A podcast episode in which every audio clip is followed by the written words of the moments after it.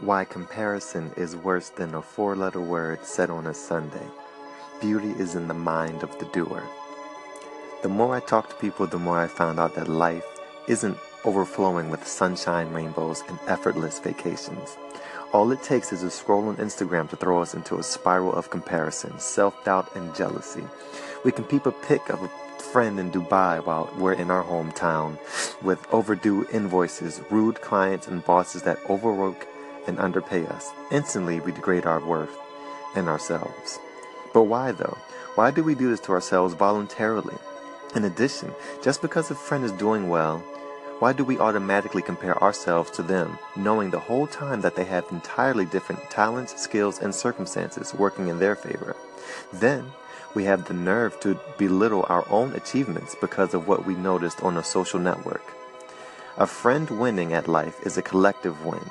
If we truly care for ourselves and our friends and those in our network, it is important for them to succeed because that is a reflection of us.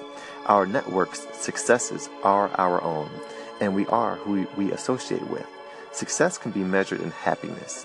Comparison, stress, sadness are all the antithesis of winning attributes.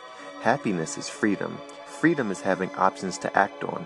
Collected profits help in having options. Taking action and executing ideas lead to profits. Beauty is in the mind of the doer, not the hater. Get up off that thing and start doing. Congratulate those close to you for their wins and watch the same thing happen to you. Life is karmic and cyclical in that way. Life is challenging for everyone, even those on vacation smiling hard on social profiles.